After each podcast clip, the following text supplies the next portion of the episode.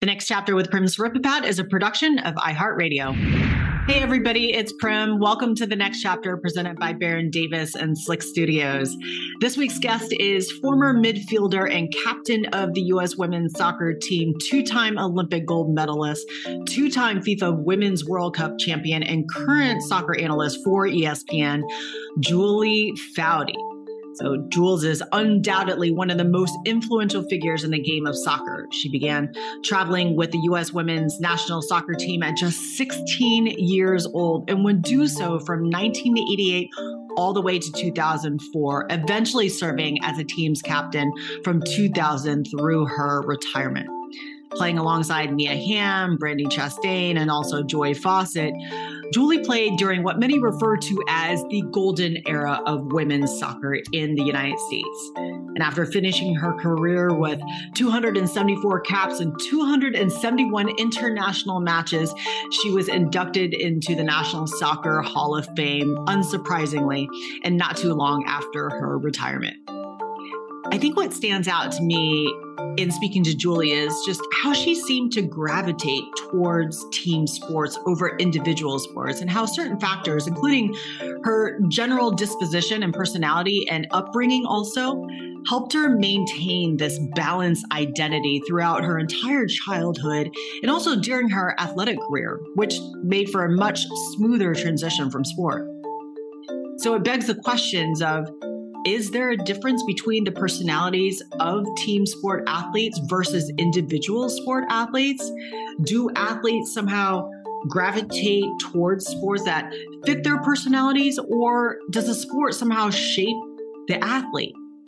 Those are some questions you might want to keep in mind as you listen to our discussion.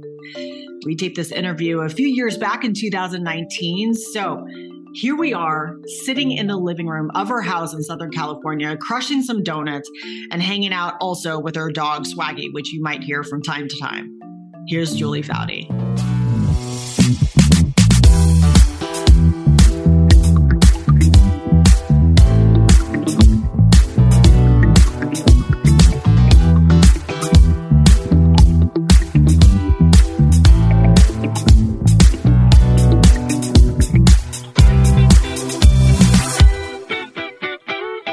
Do you think there's a difference between athletes who come from team sports versus individual? Oh, for sure. Yeah? How so? I mean, I know you're an individual. I'm a little selfish. But you're pretty social for an individual.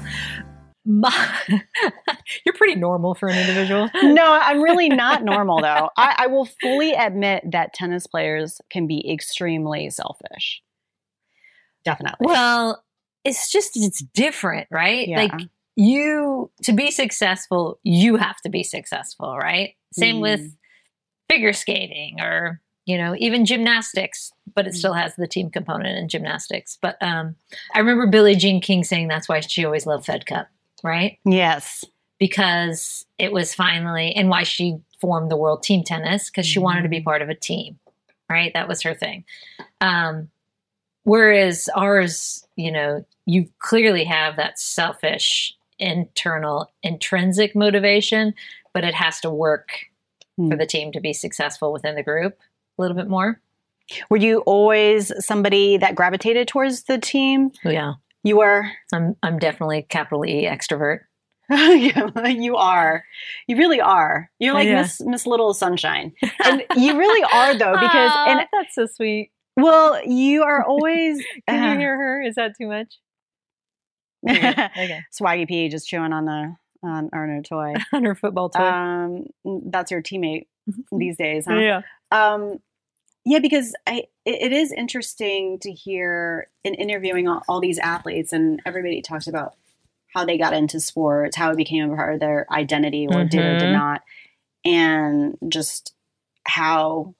sometimes a sport will find the person while other people will gravitate towards a certain sport. And I don't know if I would have been different had I been a part of a team sport, or maybe I just ended up. Did you ever play team sports? I played basketball. I did dance, even though dance is sort of individual, but at a younger age, you perform collectively. Mm-hmm. I like that you played basketball, Prim, because how tall are you? Jules. Did you cross the 5 foot threshold? Everybody thinks I'm 5'7". No. Yeah, I was awful. You were like 5'2"? Yeah. I stopped growing at 12. Obviously I was a point guard. But I did swimming, you ran dance, the game, track, basketball, but basketball is the only team-oriented sport. See, I didn't even gravitate to individual sports. Ever? No. I tried tennis for a little bit, and did I tell you my first tennis story? No. Share. It sounds so like white, suburban, middle class. It's so, so pathetic. Very Orange County. And we were not like affluent at all. We were like lower middle class, but for some reason we were part of this like little country club, right? The Mission Country Club. And my parents loved to play tennis. And so they wanted me to play tennis. And so I tried it and they ranked me, they rank you in the... They did that when you first started out? Yes. I was in like some tournament. That's pretty intense. You're talking about like seedings? Yeah, they seeded me. Oh, yeah. I was like last. Wait, did you not practice before you played in a tournament? You just went straight into a tournament? I don't know. Who does it? Julie Foudy does that. I don't know. You didn't even play? You just like went. Some like country club tournament. I probably had practiced a few times with my parents, but I never like had done anything formally. And they seeded me like last. And I was like... Well, yeah, because you had never played. Know, of course, they would seed you last. Like, that's so rude. I don't like this sport, and I quit. I was like, I'm last. That has nothing to do with it being an individual sport. It's just the mere fact that you got seated last. Yes, exactly. And my parents let me quit. I was like, why did you let me do that? That was very like, I'm last. What? Why didn't they say, to your point? Well, maybe you should put some work in, and then you could rise up. But no. But by then I was already playing all my other sports, so I didn't really have the time. Yeah. What are your first memories of sports? How did you ever get exposed to it? Your first memories? I think just playing with the boys at recess. Yeah. So how old were you? I'm the youngest of four, two older brothers, always playing, very athletic family. Every vacation was around some type of, skiing or water skiing or something we were out doing. I was probably, literally like running around with them all the time playing, from when I could walk. But I think first organized sport was like 7 years old by today's standards. Mm-hmm. Far too late. Yeah, I know. The whole specialization. That's a whole different story. But yeah, I think I asked to be put in soccer like as soon as I got to elementary school because we go out at recess and we play. What sports did you play? I did soccer, softball, volleyball, track and field, everything really. I wanted to do basketball, but it ran. I never did. I didn't. Back then you didn't do much organized stuff. Like I was the fourth kid. So it was like, right. Like my parents were over parenting. You're good. Just go out in the streets and play. Or under parenting almost. Yeah. It was very laissez faire. Like you're fine. But that probably helped you a lot. The fact that they were very hands off. That sounds mean. They were great, but they signed me up for soccer. But like I never played organized basketball. And the only thing organized I played was softball and soccer. And then I obviously picked up the sports in high school. Like I played high school volleyball, and then I love volleyball. But then basketball ran the same as soccer. I would have loved to play basketball. Oh, I think you fell into it. I think I could have been really good at basketball. I think you would have been real. Honestly, I'm not just saying you would have been good no matter what. Because it sounds like you were a phenomenal athlete from a very young age. I don't know about that. I definitely am a really good athlete just naturally. Like I can catch and throw and do all that stuff. But I was also a grinder, right? Like I worked and I juggled and I'm in the backyard and just because I loved it, not like with any intention. It was just, I wanted to be out playing tackle football with the boys. I was a total tomboy. So you were a jock. Yeah, totally. And so you and I have known each other for several years. I started at ESPN in 2011. Like, I was going to say like almost a decade, I bet. Yeah, right? We've known each other for a while. And I think we It might have started with ESPNW, the word. The word. I know. Gosh, these they digital, don't do that anymore. Yeah. So we did these digital segments, but it was kind of the first of its kind where it was a kind of like first take, opinion driven, but all female show. And I would always play the host and it'd be like you and Spainer and Mendoza, Shelburne. Yeah. But that was fun. Now I've completely lost track about what I was talking about, reminiscing. Those were good times. But I remember talking to you a few years back, and I asked you how you transitioned out of sport and if you had ever experienced any struggles. I don't know if you remember this, but I remember you saying no, like you had no issues transitioning out of sport. Mm-hmm. And at the time, I was just in a different place mentally, personally. Mm-hmm. But then now that I've matured and grown, and now that I've learned more about your background, I think it just makes sense because, I mean, clearly you're super smart, Stanford super alum. Smart. I went to Stanford. You know what? You got into Stanford Medical School. Well, like, and I don't now, know about that, but thank you. But applying to grad school now, like I'm not awfully shabby. Like I went to Duke and I'm applying to grad school. Yeah, but you're going PhD. No, but I mean, medical school is the same thing. Having to take the MCATs, having to apply. Yeah. I just wrote a 13-page analytical essay on something. It's great. It is so competitive. Wait, and what are you going to get your PhD? Counseling psychology. Oh, that's right. Counseling psychology and sports psychology. But you got in, and my point is that it sounds like you transitioned well because number one, you had all this other stuff going on. You were smart and you had plan B, C, D, E. And also the way the trajectory of your career, and you guys were so, I don't want to say that you might've exceeded your own expectations, but that was a time when there was not a lot of opportunities for women's sports. Yeah. And just hearing your stories, you talking to your teammates on your podcast and everything, like how people just come up to you all the time and talk about that 99 team.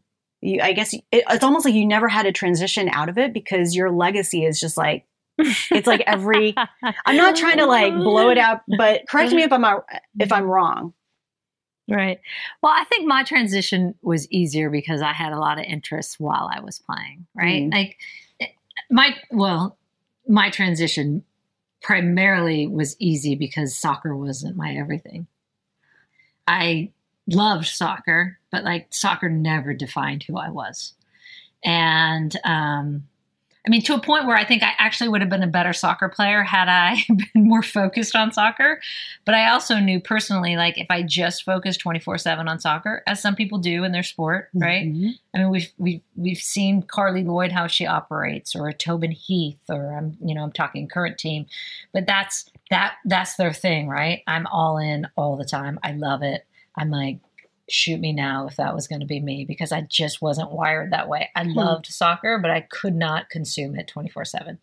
And so as a result, I did a ton of external things, right? I sat on boards, or I was the president of the Women's Sports Foundation while I was still playing, or I sat on commissions, or I just had a bunch of divergent interests and things going on that fed me mentally and emotionally, because I needed that balance.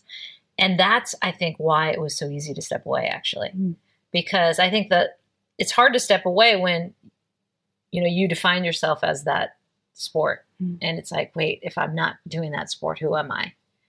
And I actually was excited for, well, who am I? I'm all these different things I could be, and this is just a great adventure. So let's go. Like I've done this on the soccer side, and I've accomplished a lot, and it's been great. But all this other new stuff awaits. So I found it exciting and exhilarating rather than suffocating for some, which I get, right? And it may be a result of my parents being very hands-off, right?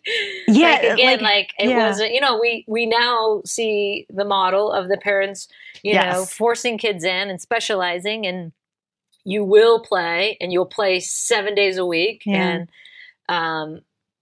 And so that's all that kid defines their life by is this sport, as we've seen. Mm-hmm. And I clearly was not that person. So I think that helped. That's just, it's a fascinating thing because my own experience, I've been pretty open about, but I realized that I, at a very early age, internalized tennis way too much. Mm-hmm. But it's just one of those weird, like every sport has its own culture, right? And tennis is one of those weird sports, and it's similar to ice skating and gymnastics, where you could train 8 hours a day. Yeah. And that's what I was doing. But it starts. Was that on you, or like, was there external pressure to do that? Both. And uh-huh. and also just honestly lack of this is my parents, just a lack of understanding of what was required. Right. Our coach told us to do that, so they thought, oh, so maybe this is what we're supposed right. to do. Right. And they came from the world of academia, but they didn't have any experience in sports. Mm-hmm. So they thought, oh, well, maybe this is what we're supposed to do. And back then in the 80s and before that, that was the mindset. And like, oh, more hours must be good, right? Mm-hmm. But I've learned that identification starts at a very early age, whether it's the influence of the parents. Mm-hmm. But how did you have that perspective to know that soccer is just what I do and not who I am? Because you were so good at such a young age. Mm-hmm. Like weren't you the Southern California Player of the Year for 3 consecutive years? And you were playing on the World Cup team at such a young age. It's a good question. I think I was just wired that way. I never, I didn't realize how good I was until I literally got on the national team when I was 16, although it was young. But that was like a huge surprise. I was like suddenly going, wait, what? I'm on the national team? Wait, so you didn't know until you were on the World Cup, on the U.S. national team, but you were Player of the Year for Southern California for 3 consecutive years. And you were also the LA Times High School Player of the Year of the 80s. Yeah, but that was later, right? Like beyond, they go back in the 80s, I think. I don't know, actually. That's a good point. Could have been right when I graduated high school. Yeah, I was like, what do you... Yeah. So I don't know when I got player of the year. Really? Well, no, I didn't. I had no idea. I literally, like, you know, you're playing, you're having fun, and you're on a good club team. But again, like, I played everything else. I played softball. I played volleyball. I did track and field in high school. I mean, I was doing like 3-4 sports. It wasn't until I went to college that I just played soccer. And so it was a thing that I did, and I clearly loved it the most. But I think because I was so balanced with all the other stuff, I never burn out on it. I always wanted to go back to it, right? Mm-hmm. It wasn't clearly not a case of sports specialization in my scenario. Clearly not. But I'm not alone. Like my generation, you know, Mia Hamm, Christine Lilly, Brandi Chastain. Mm-hmm. I mean, we all played a ton of different sports growing up. And you ask anyone from that, you know, 90s, early 2000s era, a lot of them. On team sports, I would say. Maybe individual sports is different because that they get into the grind of the gymnastics world. Well, because I'm thinking about Jennifer Capriati. Yeah. Jennifer Capriati is of the world, and she's around that era. So there were definitely people that... But U.S. team sports people? Right. They played everything. That's interesting. That's what I'm trying to figure out. All my teammates did everything.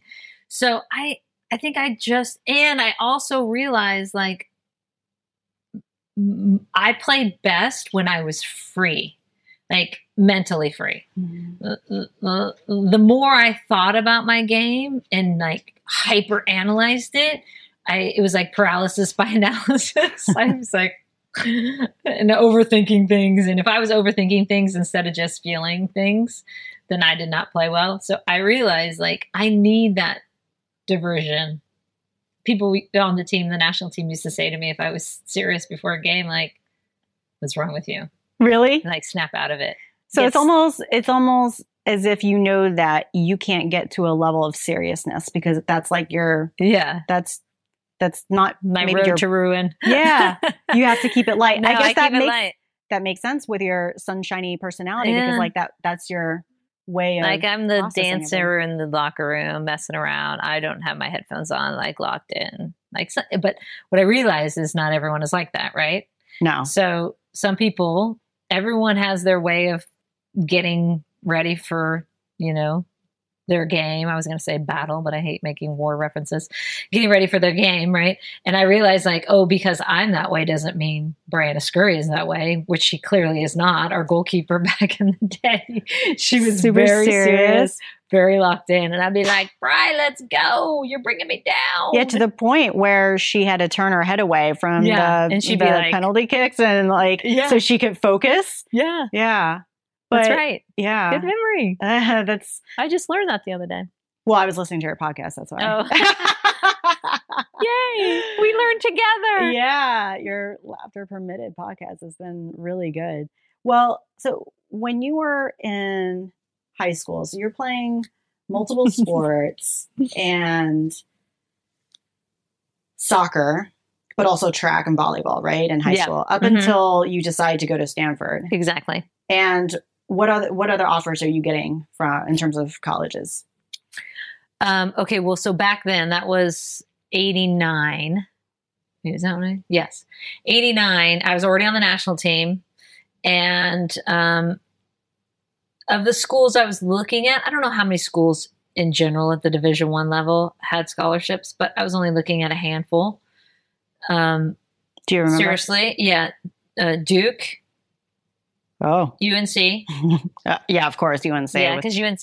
I mean, I actually probably would have preferred Duke, but it's like, oh my god, if I'm going to go to North Carolina and I don't go to UNC, that'd be weird because all my teammates and their soccer program was crazy. Their soccer program was so good. My national team coach was the coach at UNC. Yeah.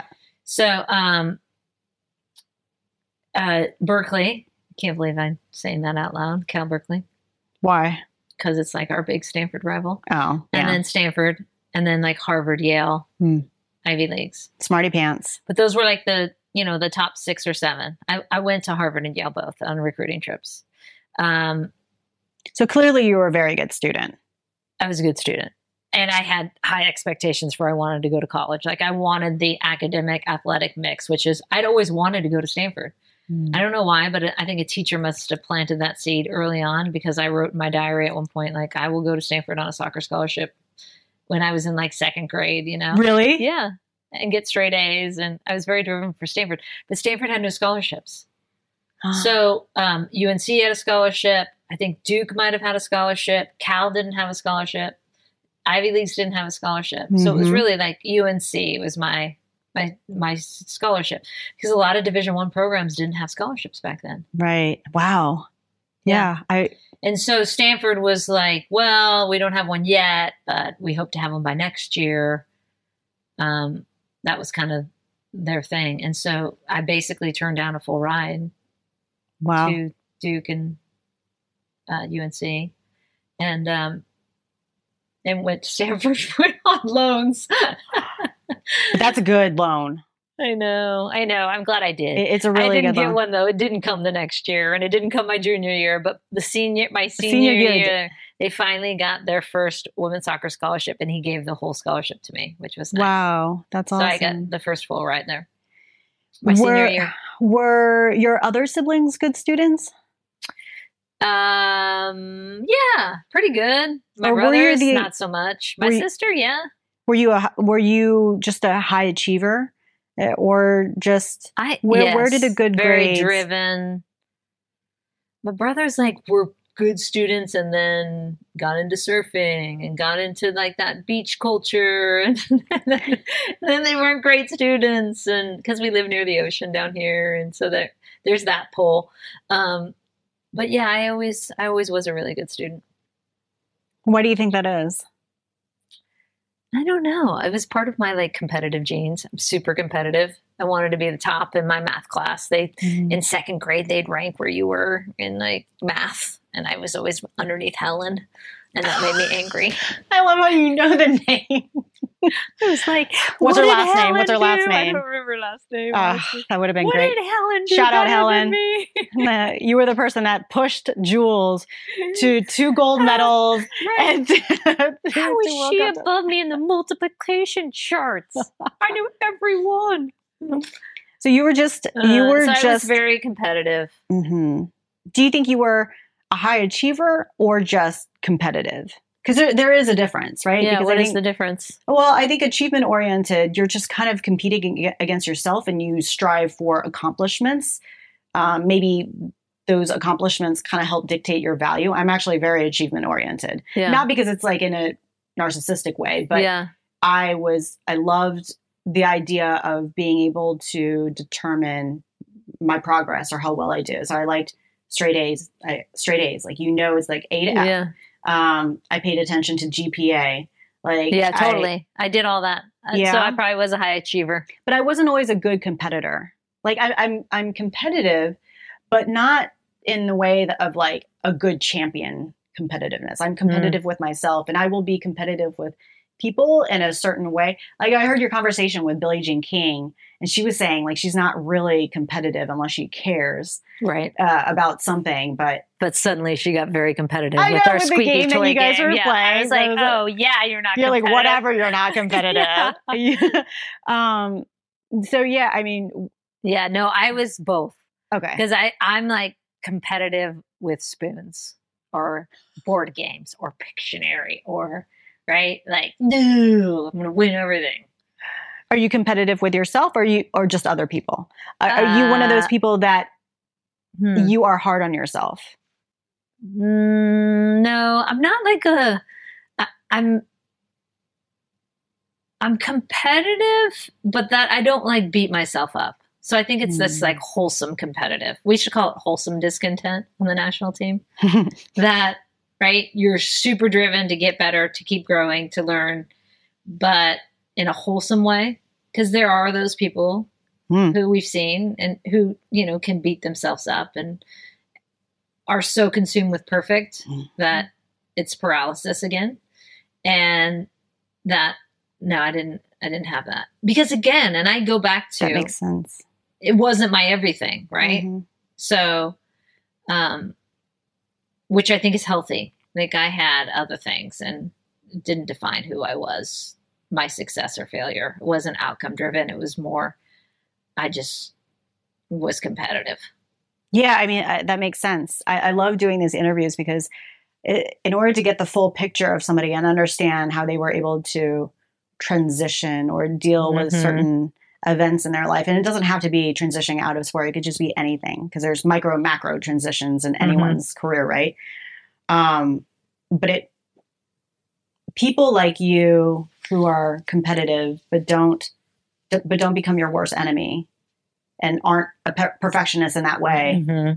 Like, that is, that keeps you from beating yourself up. I am that person that beats herself up. I become my worst enemy. It helps me just to achieve success, but I am absolutely my worst enemy. And I think that's normal though, Prim. And I think a lot of women are like that. Well, that's why I'm wondering, where does yours come from? Because I think I'm wired like a guy. Yeah. Honestly, my husband's always like, you're the man in this family. I'm like, well, I don't know.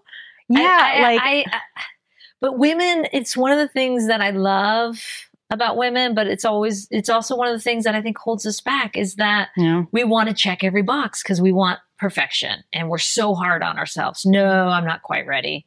So I'm not going to raise my hand. I'm not sure I can take that leap of, you know, in my job or whatever it is, right? We wait. And we become risk adverse because we want to be 100% ready.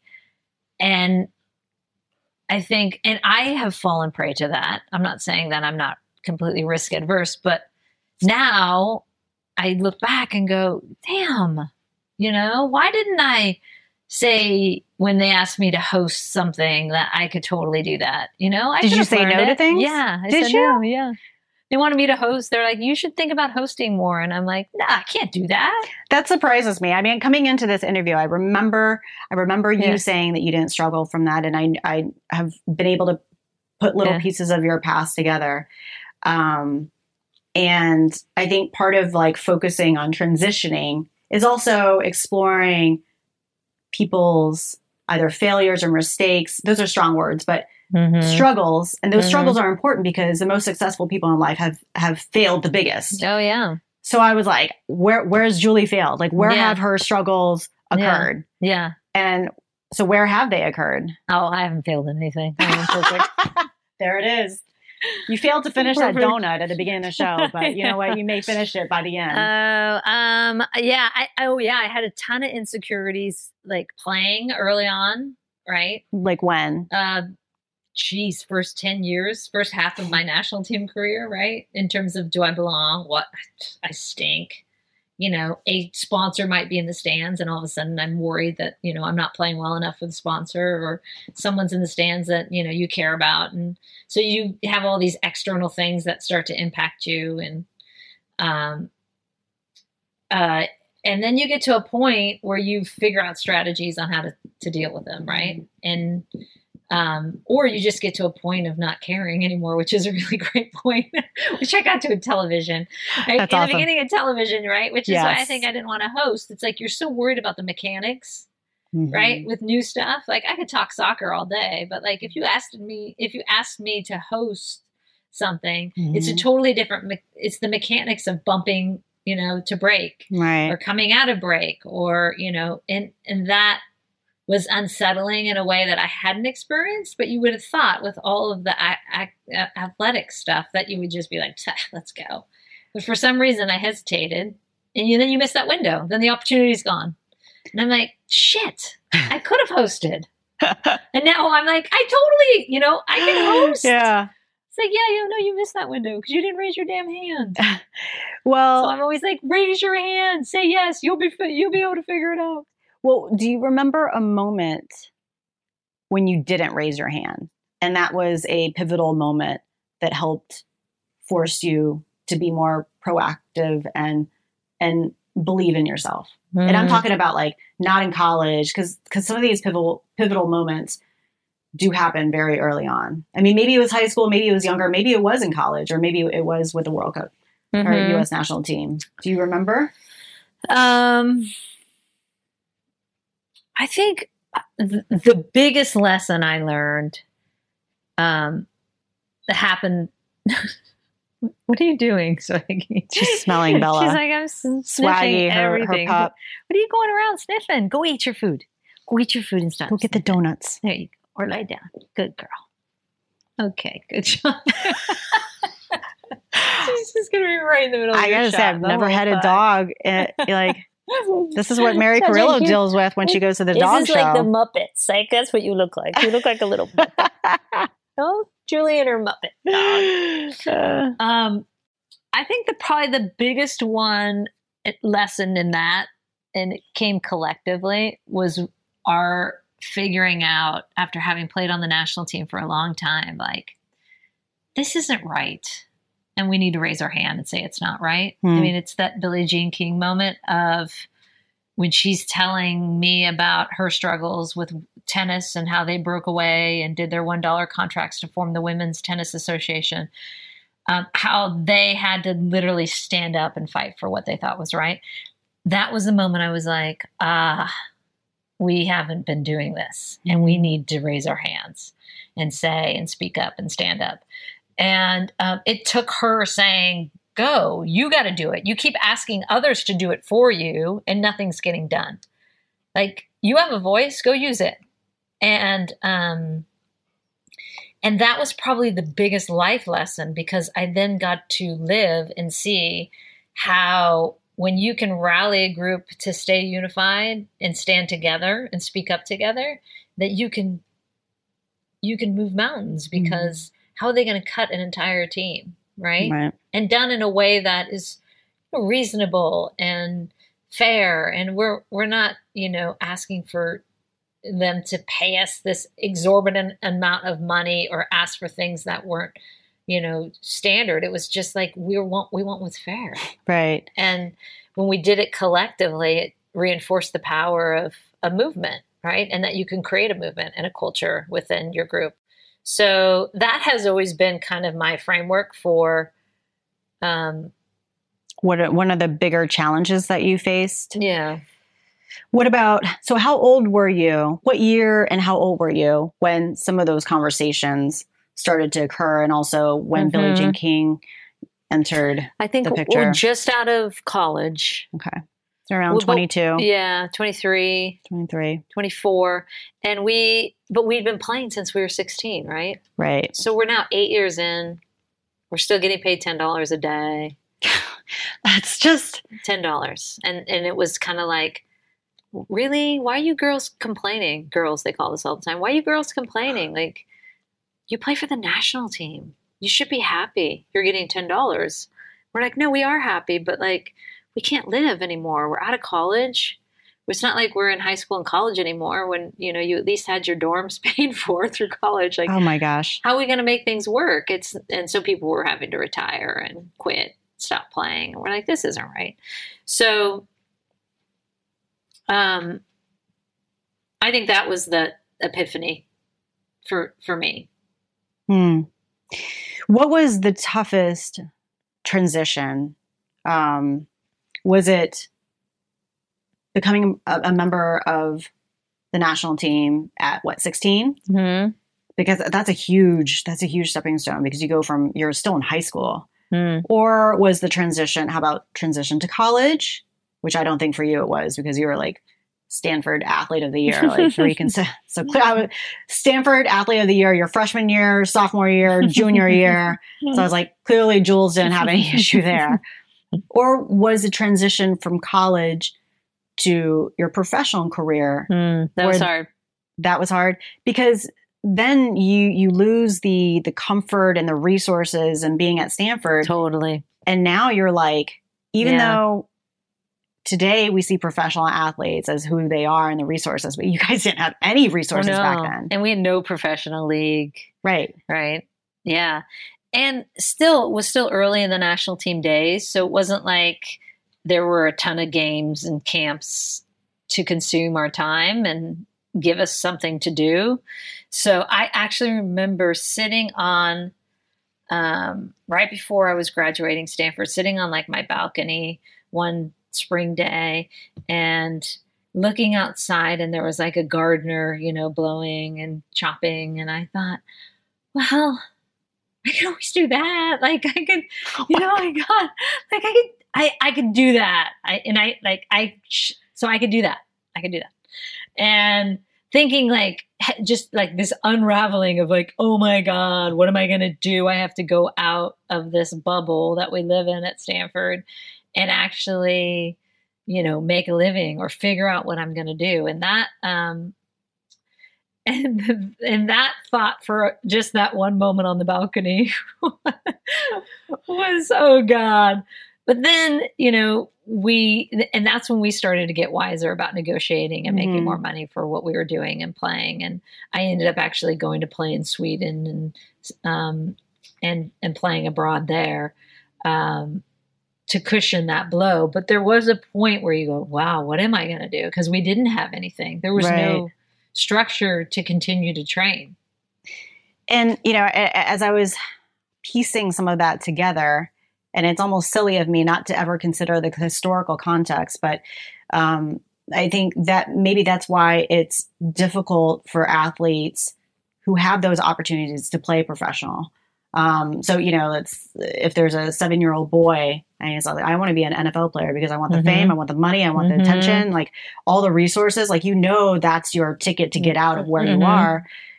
But back then, like, there was hardly any opportunities. And even if you were, tennis was the same way, where even if you were top 50 in the world, you weren't making a lot of money still. No. So maybe that transition came easy because you knew that you had to prepare for when sport was going to end, which was potentially very soon. True. Like you weren't thinking, oh, my long-term goal is this. Exactly. Like you needed something else. Right. I mean, beyond the fact that I love to like dabble in the other things, but no, the option of playing professionally wasn't even on your radar and making a living. Like, and even when I did go play abroad in Sweden, I didn't make, they basically paid for me to go over there and paid for my housing. And then I broke even with everything else. Right. Wow. I wasn't making any money. It's just, I wasn't losing money.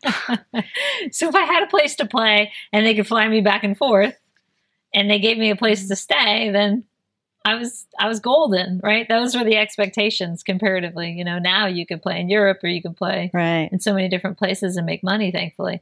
But no, we never had that dream growing up for sure. So when you were entering Stanford, what were your goals athletically or academically, professionally, career-wise? Where was your mindset? I think my mindset would have been, because there was no professional league, right? My mindset was just on the national team. Mm. So we had our very first World Cup ever happen while I was at Stanford. It was in 91. That was in 91. And that was like the first ever Women's World Cup to ever happen. And so, you know, no one understood what a World Cup was and didn't understand why I was taking 3 weeks off of school right before finals, you know? So literally I thought, oh, they'll totally get it. And I came back and the professors were like, where have you been? Here's your final, you know, knock when you're done. Wow. It was not the life-altering event I thought it would be because no one knew about it. But yeah, that was – so I think my goals were probably just more national team focused because that was where I was at, right? And and what that looked like. We were trying to get into the Olympics, which we then, you know, obviously did get into in 96 in Atlanta for the very first women's soccer in the Olympics. And I think that's where my activism started because of then we started to realize, well, there's got to be more than $10 a day here. Like we should be building this for the future. This, you know, if we're going to continue to get better, this is not going to work, right? We need a league. We need other things. And so that's when I started thinking broader.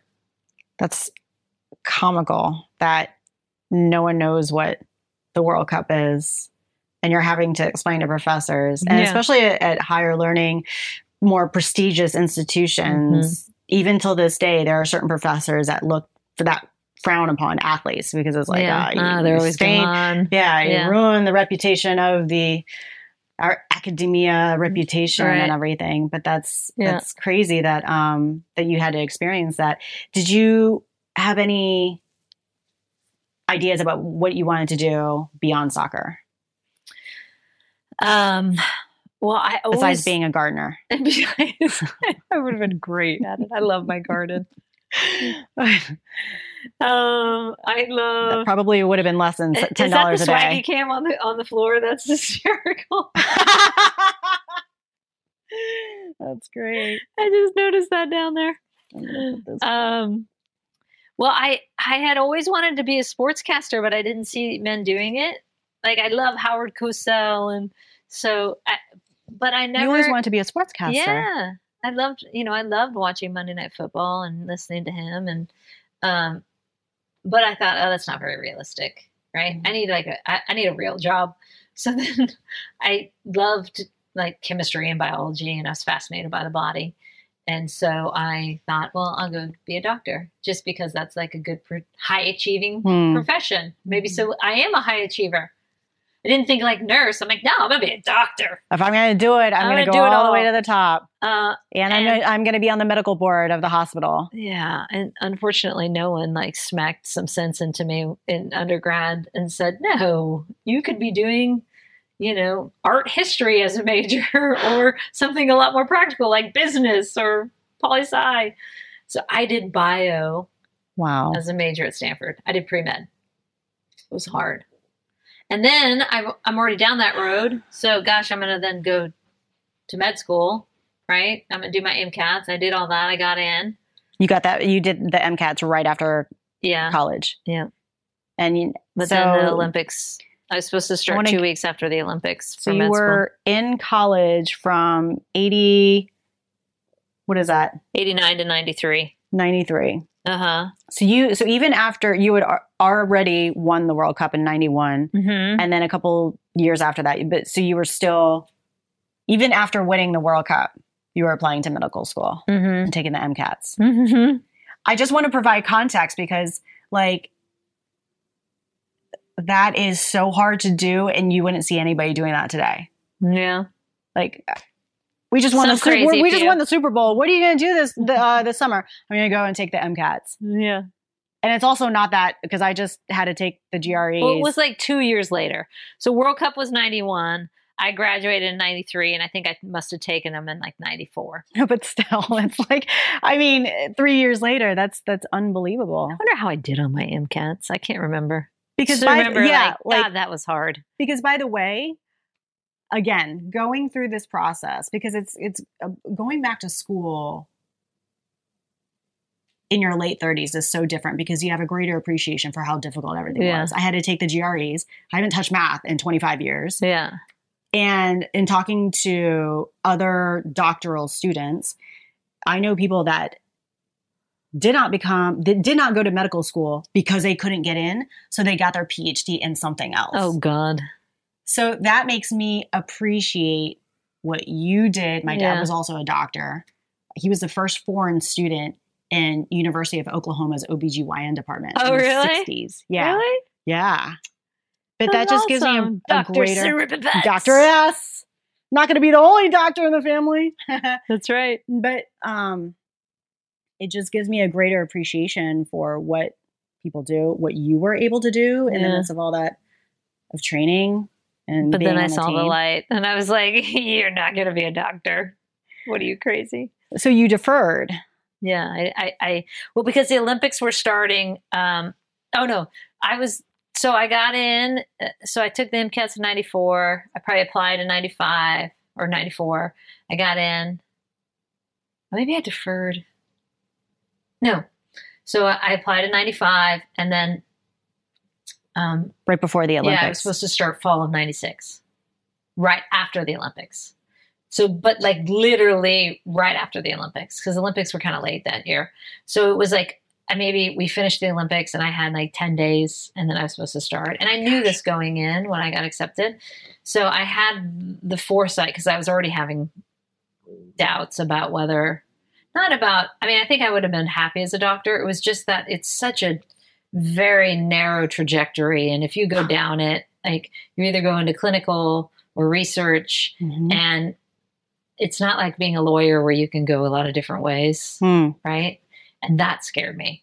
Like, well, what happens if I don't like it? And now I'm sitting on a loan of hundreds of thousands of dollars and I'm stuck because I got to pay this. And I don't love being a doctor because I'm such an extrovert. Right. Yeah. And I love to try and dabble. And I knew I loved to dabble in things and talk to people. And, so I started having doubts and starting to talk to doctors, and every doctor, sadly, it was very depressing, was like, well, if you think it's your calling in life, then do it. But if not, run. I was like, I don't feel like it's my calling. I can do a lot of really fun things.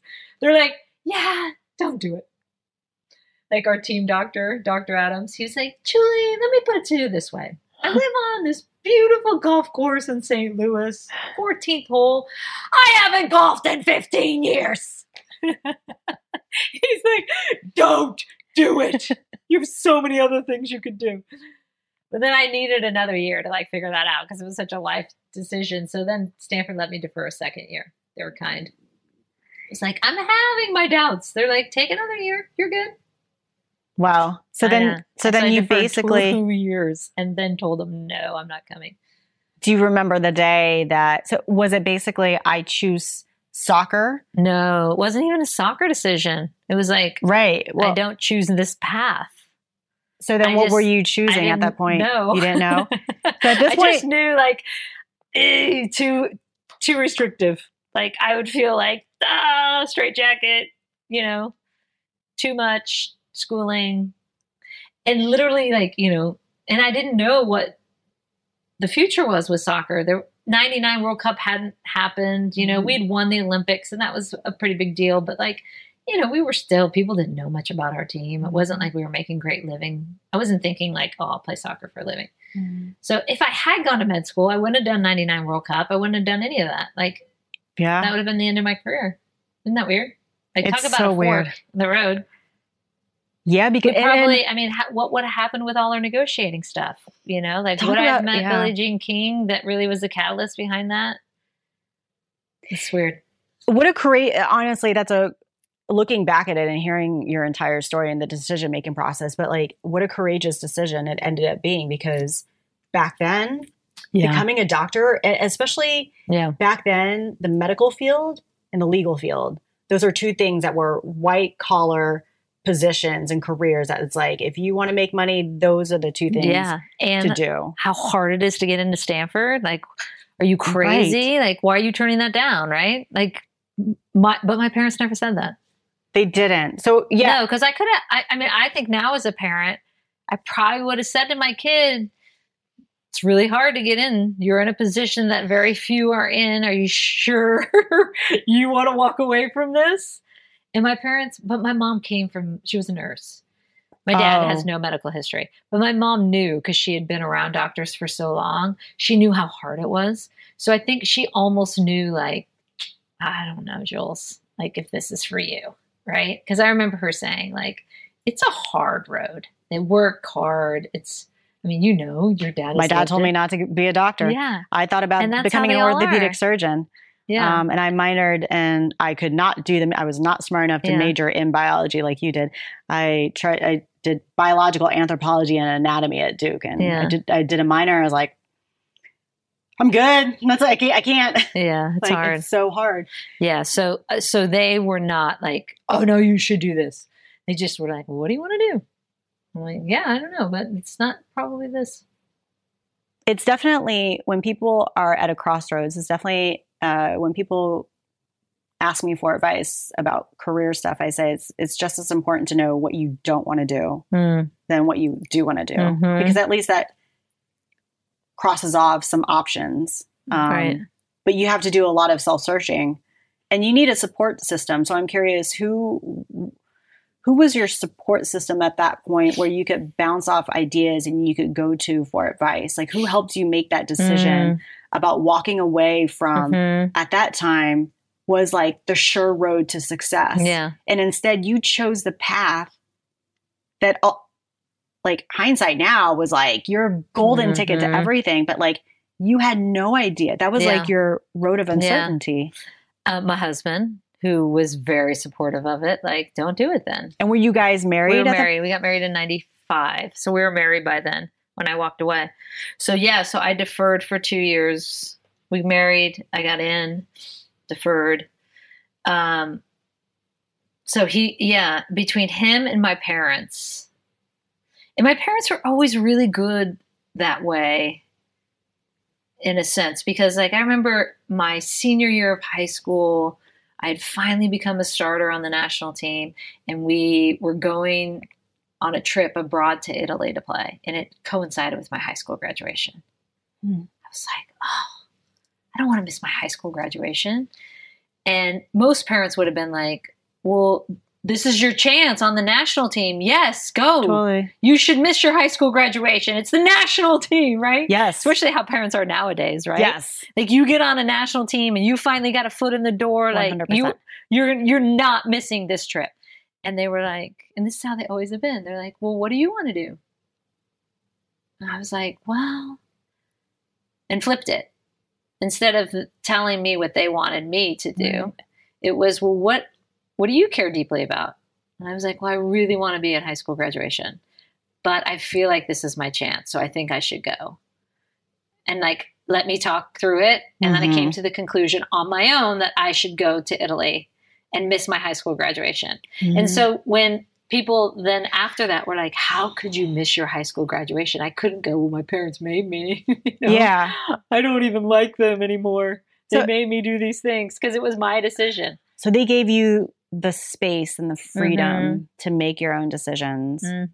But I want to make a distinction because, right, so this goes, and I know you're passionate about youth sports and like the involvement of parents and everything, and it's more intense than ever before. And a lot of this show is geared towards parents raising young athletes and educating them through people's stories about what you should or should not do. Right. It is very much of Asian or American culture today, at least, generally speaking, to give kids the option, like the choice of like, what do you want to do? And I say that coming from an Asian background where things are very instructive and directive. And, and it's usually like a one-way communication where parents tell you to go, you're going to practice 8 hours a day. Right. That's the way it rolls. So, you know, parents often ask, like, how involved should I be? Should I make the decision? How much should I push? How much should I let my kid make the decision at 7, 8, 12? Yeah. But I think the difference with you was, is that you were already a hard worker. Yeah.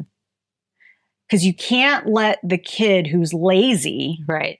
Exactly. You can't take that approach. And I want to make that distinction. Yeah. Because that's huge. Because you were a straight A student and you were so smart. You got into Harvard and Stanford and going for a medical degree.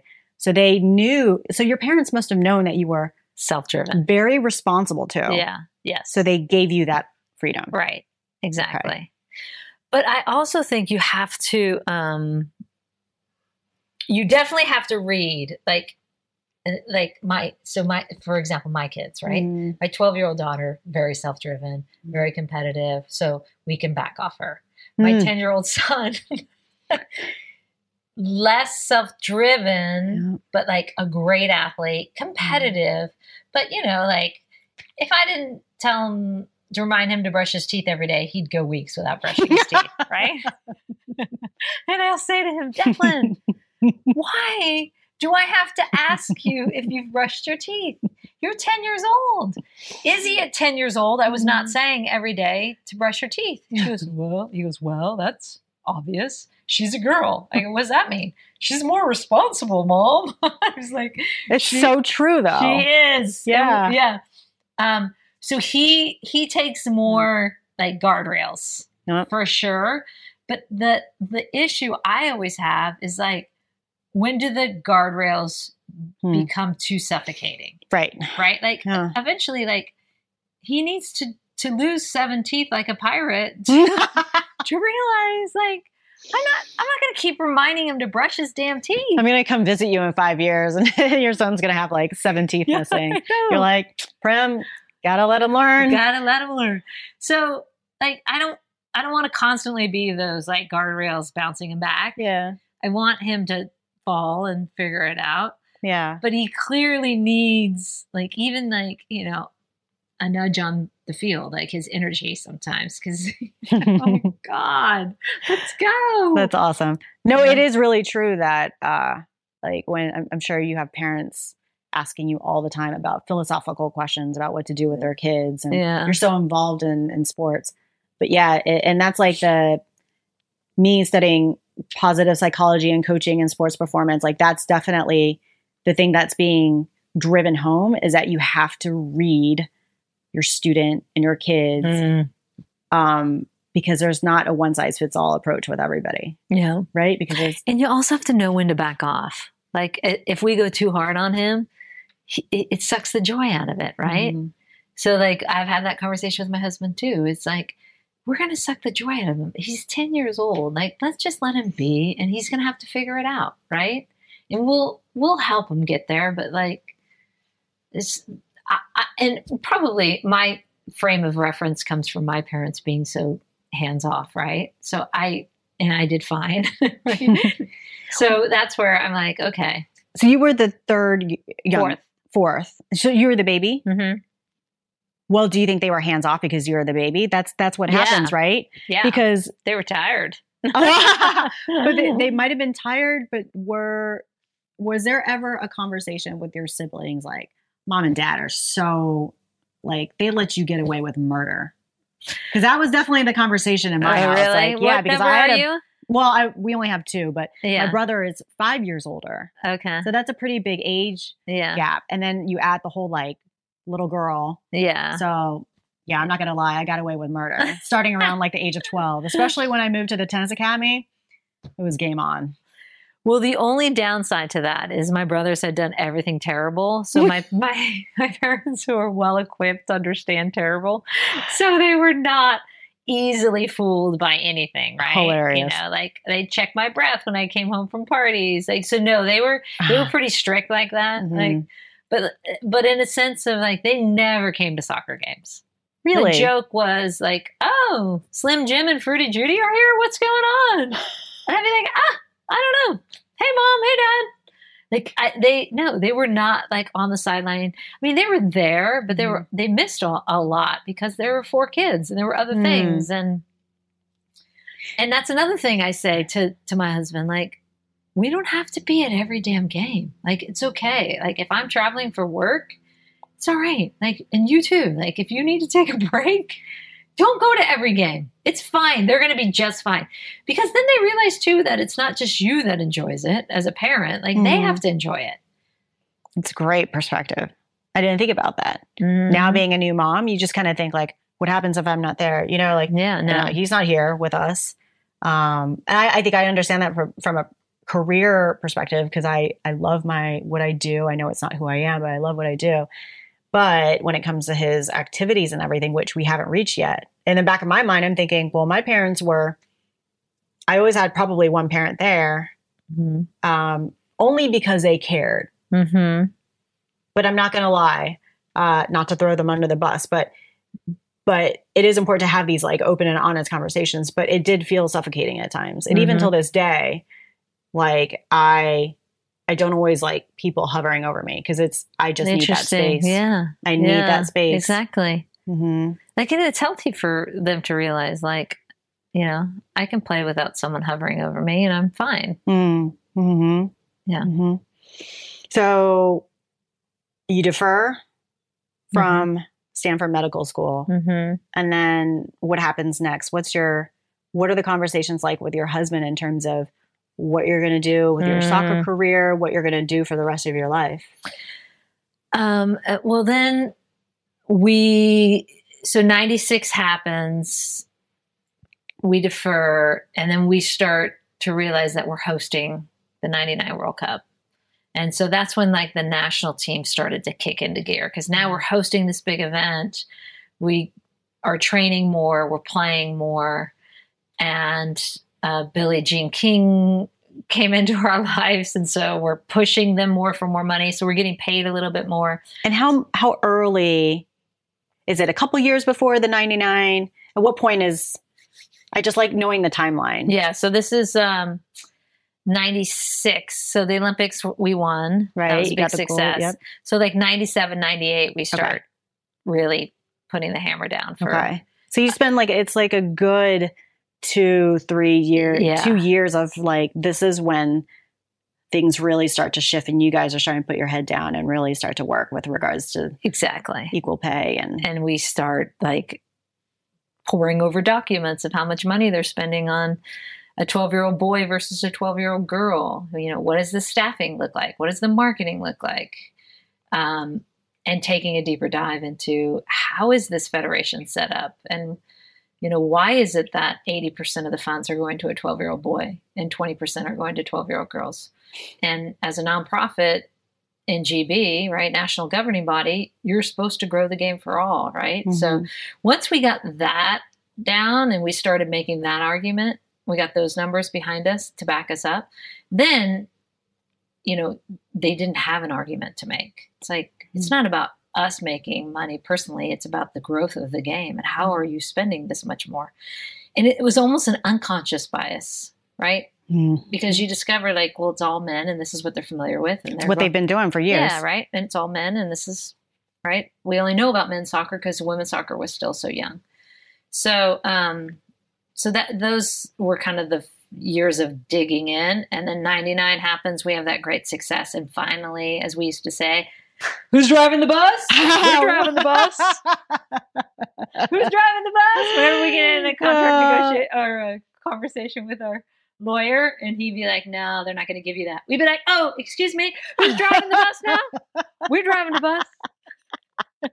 He's like, guys, that's what he would do. He'd be like, are you serious? Okay. I'm like, no, we're serious. We're driving the bus. So tell them.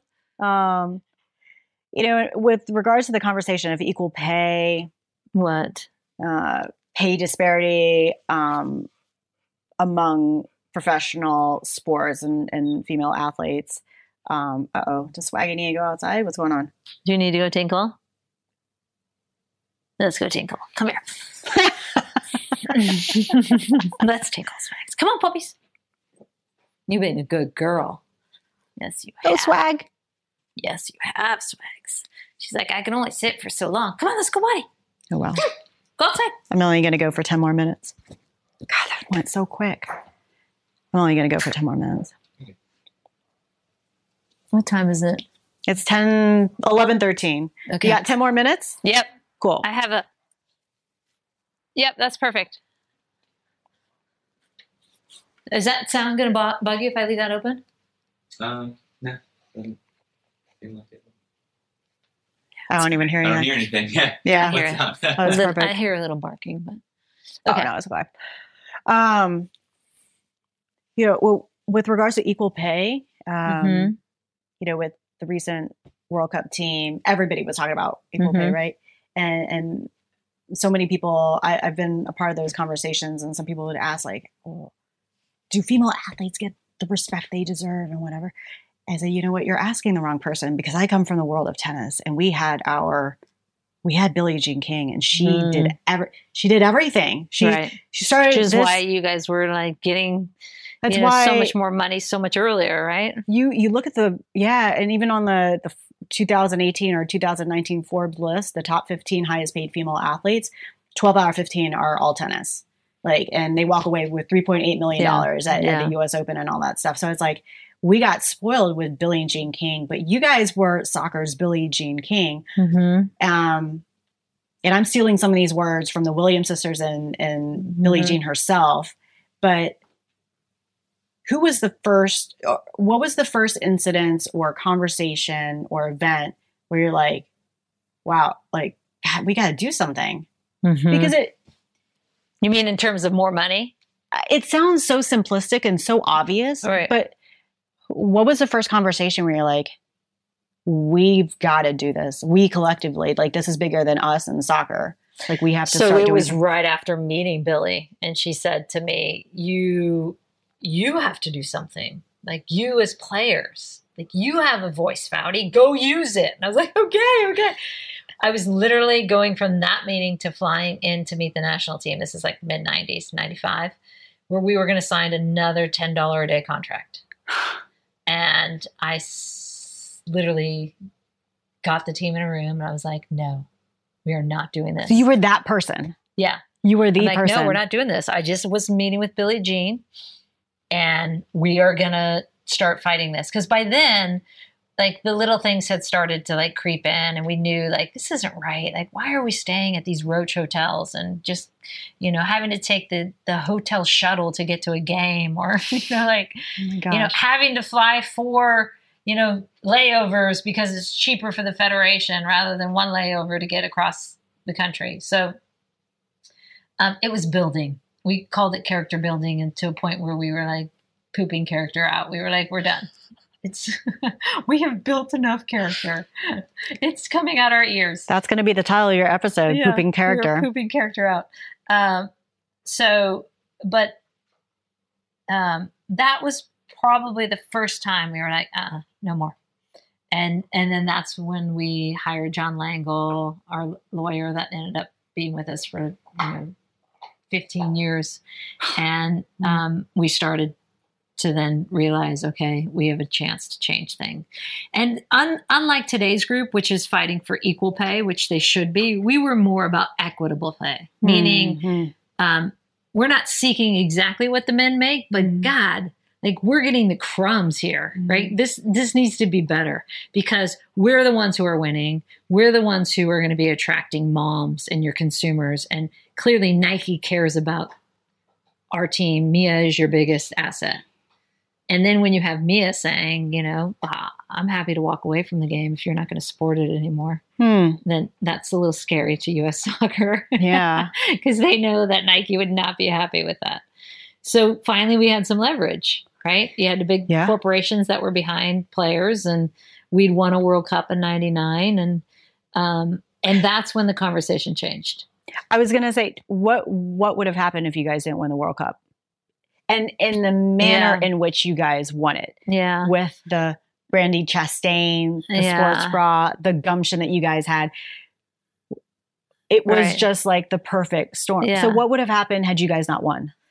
I mean, it would have been definitely a harder sell, because their argument all along in the 90s was no one cares about women's soccer, right? We're not spending the money on marketing because there's not going to be a return on investment. So without a return on investment, we can't afford it. Right. And we'd say, well, you don't know that. How do you know that? We'd say, you haven't ever spent the money and watered the garden. So how do you expect to bloom flowers if you're not putting in the water? Like, you have to take care of the garden, like, put some money into it, build the market, and they will come. because we're successful. We're going to, and you've got all these personalities, you've got great role models, great humans, like all the elements are in place. Yeah. You stupid idiots. That's basically what we were saying. Like, how dumb do you have to be? You've got hot women, you've got nice women, kind women, great athletes, and we're winning. You have all, you have everything. Like, just go tell people we exist. But they were, their heads were stuck in the sand. No, we don't want to. Women's soccer isn't going to be popular.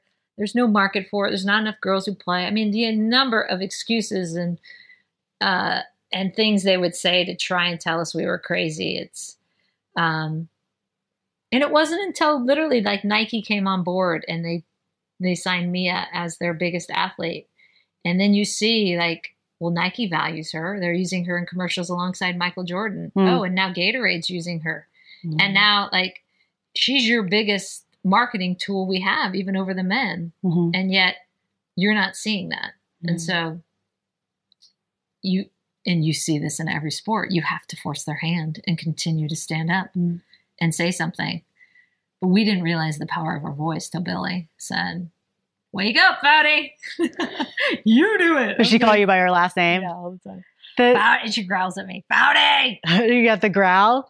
I loved your podcast episode with Billie Jean, and you mentioned that she was so awesome in the fact like she just would check in with you every single month. But have you ever really sat down just by yourself and or with your teammates just to talk about like all the things that like came together to allow for, forget the win, right? Like you guys won for women, you won for sports, and like, like, and this is just your story. So I can't imagine everybody else's. It was like, I went to Stanford, you know, I like deferred medical school, married your husband, who was a huge part of like encouraging you to not do that, because there might have been a lot of husbands that you know, your parents, and then winning, going to the Olympic Games, winning the gold, already being there, and then having started the conversation and the process 2 to 3 years before in terms of equitable pay, because had you not started that process, you probably wouldn't have achieved that. No, for sure. And what about the Billie Jean King? What happens if you didn't run into her and you go back to the team and say, we're not going to sign this contract? Well, especially with the timing of that. Have you guys talked about that? Like just like the little pieces? No, probably not. I mean, we've talked a lot about, you know, the journey and process of getting to a place where, I mean, it helps that we played together for so long. We talk a lot about that sisterhood. Like you know, Prim, as well as most, like there's something special about that when you've lived it together, that, you know, there's a bond that is not breakable. And so to go through stuff like this, together, it just reinforced that bond. Right. And when you have, you know, the most selfless, wonderful humans alongside you in a Mia and a Brandi and a Carla and all these women who literally care deeply about making the sport better. It wasn't about lining our pockets, right? We talk a lot about that, right? And how powerful that is still in our lives. Like we're all still close. Like we have, I can tell. And our kids have, you know, now are growing up together. And, so, but, you know, and the pride of watching this current group do it because it's hard, right? It's hard in the middle of a World Cup to sue your employer and right before a World Cup starts and say, we're going to go to a World Cup together still, but, and we're going to win it together still. Oh, but, by the way, you need to pay us more and we're going to sue you for it. I mean, that's not. That's crazy. I'm not sure we would have done that right before the World Cup, right? Yeah. We probably would have waited till after, but I commend them for having the courage to do it, because I do think it made a big statement and a stance. It's almost like you guys you have known each other for so long and you have loved each other for so long and you are a part of it, that it's almost like you don't have to go back and talk about it. Yeah. But, and just hearing your conversations with your teammates, it reminded me of our Ben and I's wedding where, like we're still getting stories today about what happened that night, you know, because there's just like this big. And so, And our wedding has been a little bit in like ESPN discussions. Like I had so many ESPN people there, because there's one thing that I walked away. It was like so much love and friendship. Yeah. And so like everyone's there. There's a lot of drinking. I'm not going to lie. Like Golic misses his radio show the next day. Oh, really? Yeah. So Stu Gatz is like, everyone's going to Twitter. They're like, is he okay? They go to Twitter. They realize he's at our wedding. The last picture is of him just like at the club. They're like, okay, we know that he went to Prim's wedding. So he's okay. And he missed our show. That is classic. Anyways, it's a, but my point is, it's like, it sounds like that win and that period, like you guys are still getting stories, but it comes from fans. Yes. Like I remember when I was, somewhere and. Yeah, exactly. It happens all the time still, which is still nice. You know, like I was there or I was watching it here. Or, that actually is we just had our 20th reunion of that. And so we were discussing a lot of those stories, which you haven't heard. Right. And which is always fun. Makes you feel old, but it's always fun. Not sure how to, the final question, but I mean, there's so much to unpack. I mean, with youth sports and the specialization and athletes and identity, retiring and all that stuff. But if you just had to give just some general advice, I'll leave it super open-ended, but if you just had to give some general advice to a lot of the young athletes out there and who really put sports on a pedestal. Athletes or the parents? We'll do two answers. First, because the parents need the advice. Yeah, no. Okay. What's your advice to athletes out there? Find the joy in it, right? Like there has to be joy.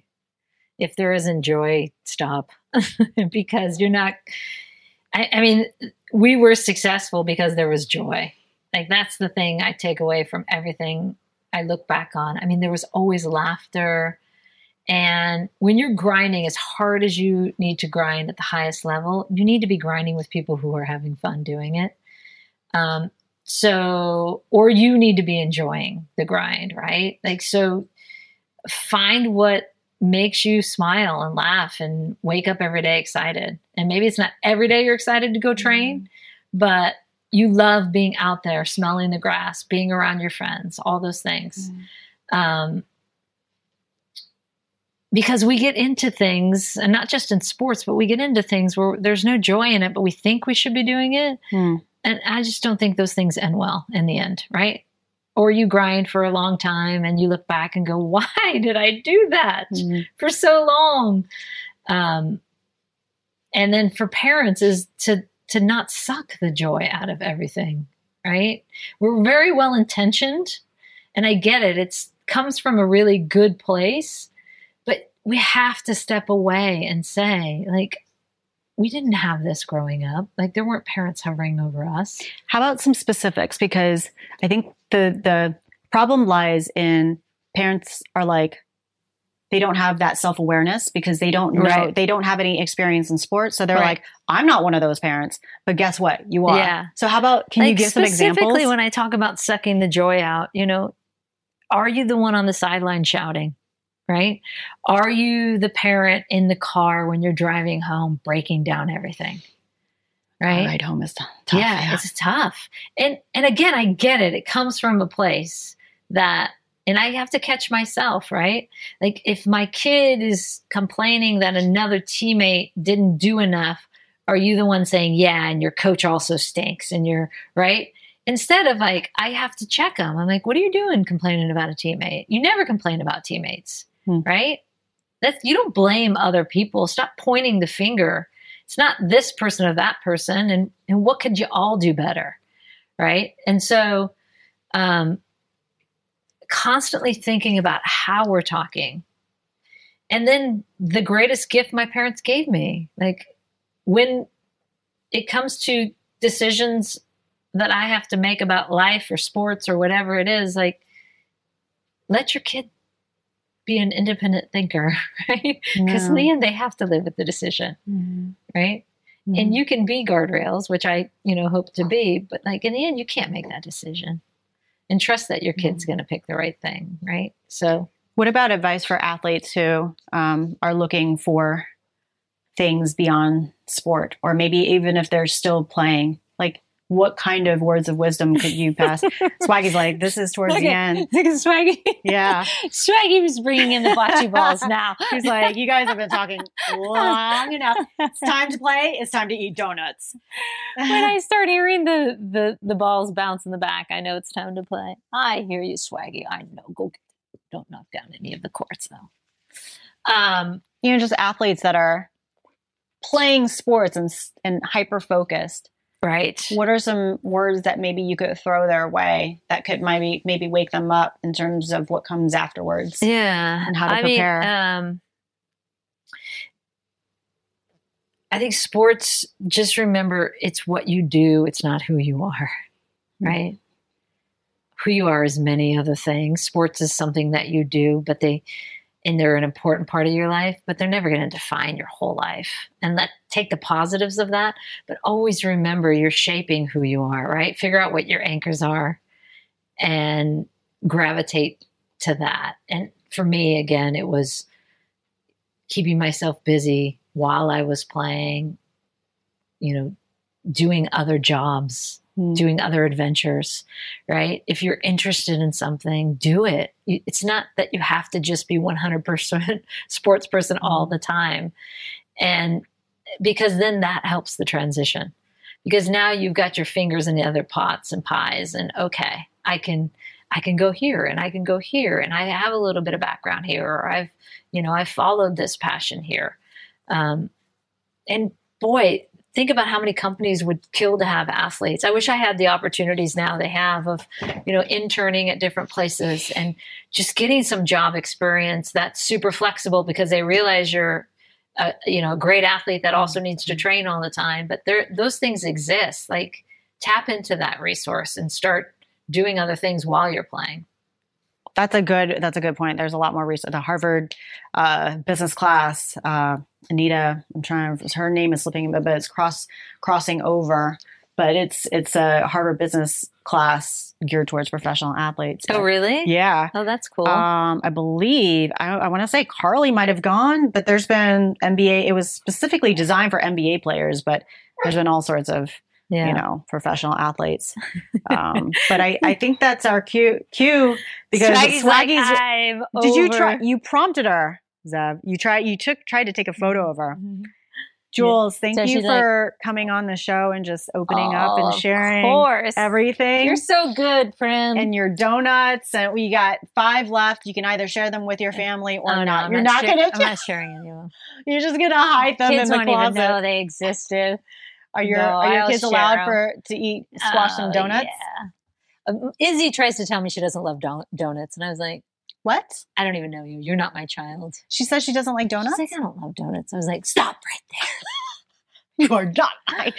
Who says that? That's sacrilege. You know, we talked about a lot of things during our conversation, but going back to the topic of whether there's a difference between team sport athletes versus individual sport athletes, turns out there's actually some research to back this up, in the sense of there is a difference. Studies have shown that participation in individual sports, such as tennis and wrestling, is associated with greater mental health difficulties compared to those who participate in team sports. In fact, individual sport athletes appear to be more likely to suffer from anxiety or depression and are more likely to play for goal-oriented reasons compared to team sport athletes. And even when compared to the general population and those who do not play sports, individual sport athletes are associated with greater mental health difficulties. And for that reason, some researchers have actually suggested that the environment of team sports may be more beneficial for children compared to individual sports. Now, of course, it's important to note that the research is still evolving, so take this all with a grain of salt, but it's certainly something to think about, especially for all the sports parents out there. Really hope you enjoyed today's episode. As always, if you have any thoughts, comments, or questions, you can find me on all social media platforms at Prim _Siripipat. The Next Chapter with Prim Siripipat is a production of iHeartRadio. For more podcasts from iHeartRadio, visit the iHeartRadio app, Apple Podcasts, or wherever you get your podcasts.